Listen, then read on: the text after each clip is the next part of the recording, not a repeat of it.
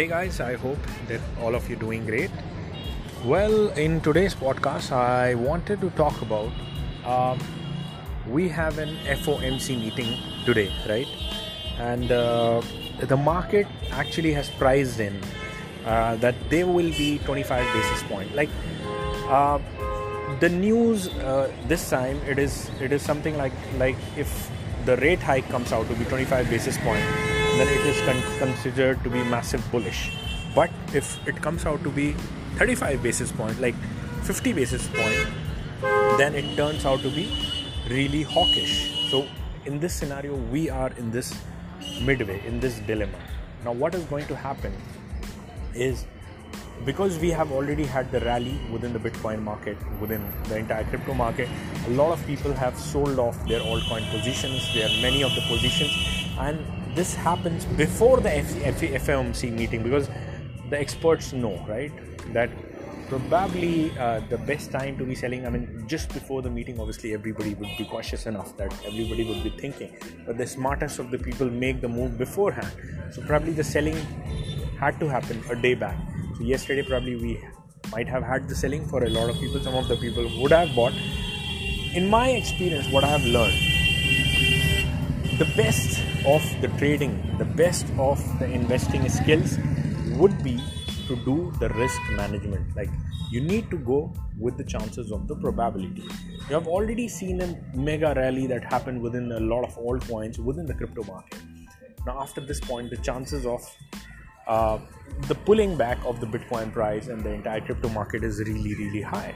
Now, having said that, it is not necessary that we might be pulling back, like because in a bullish kind of environment, when you're expecting a pullback, you literally get the opposite of that.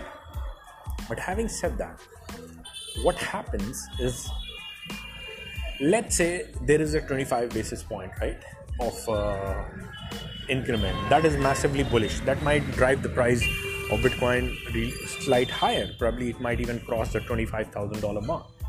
But the, does that guarantee that the altcoins will start jumping at the same time? Definitely not. So even if the news comes out to be highly, highly bullish, there is no guarantee that the altcoins are going to perform immediately. You will still have a lot of times time to get into the right altcoin in order to celebrate that bullishness so that once those coins start pumping that's when you will start getting the gains but on the other hand let's say there is a 50 basis point. This is pretty hawkish news. This would really cause the bitcoin to dump from here like probably from 20 to 3000 dollar it might go another one or two or three thousand dollar downwards. Probably it might go to 21000 20000 right? You never know. A downtrend might be starting. This is going to guarantee that the altcoins which have gained significantly right now or even if they haven't gained it is going to punish the entire crypto market. It is going to punish the entire altcoin market. So a lot of altcoins are going to fall down from that place. What is that going to do? It is going to cause a crash within your portfolio.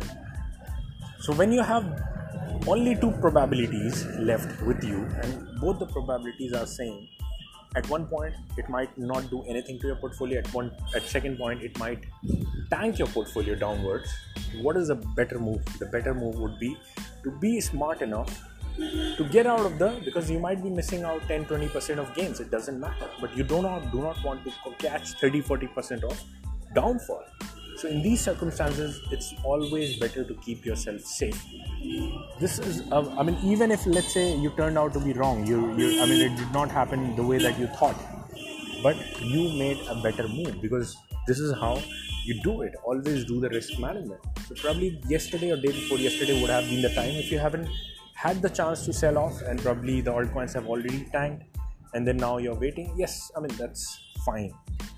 But for the next time onwards this could be one of the strategies that you all can apply within your crypto trading strategy. And i believe this is this can really help you significantly improve your skills with respect to the amount of gains that you can make within the crypto market so that's it guys thanks a lot for tuning in to the podcast and uh, if you would like to have one-on-one personal appointment arranged with us just email to us at abdullah and the team will arrange for the call between us. And I'll see all of you guys in the next podcast. Bye bye.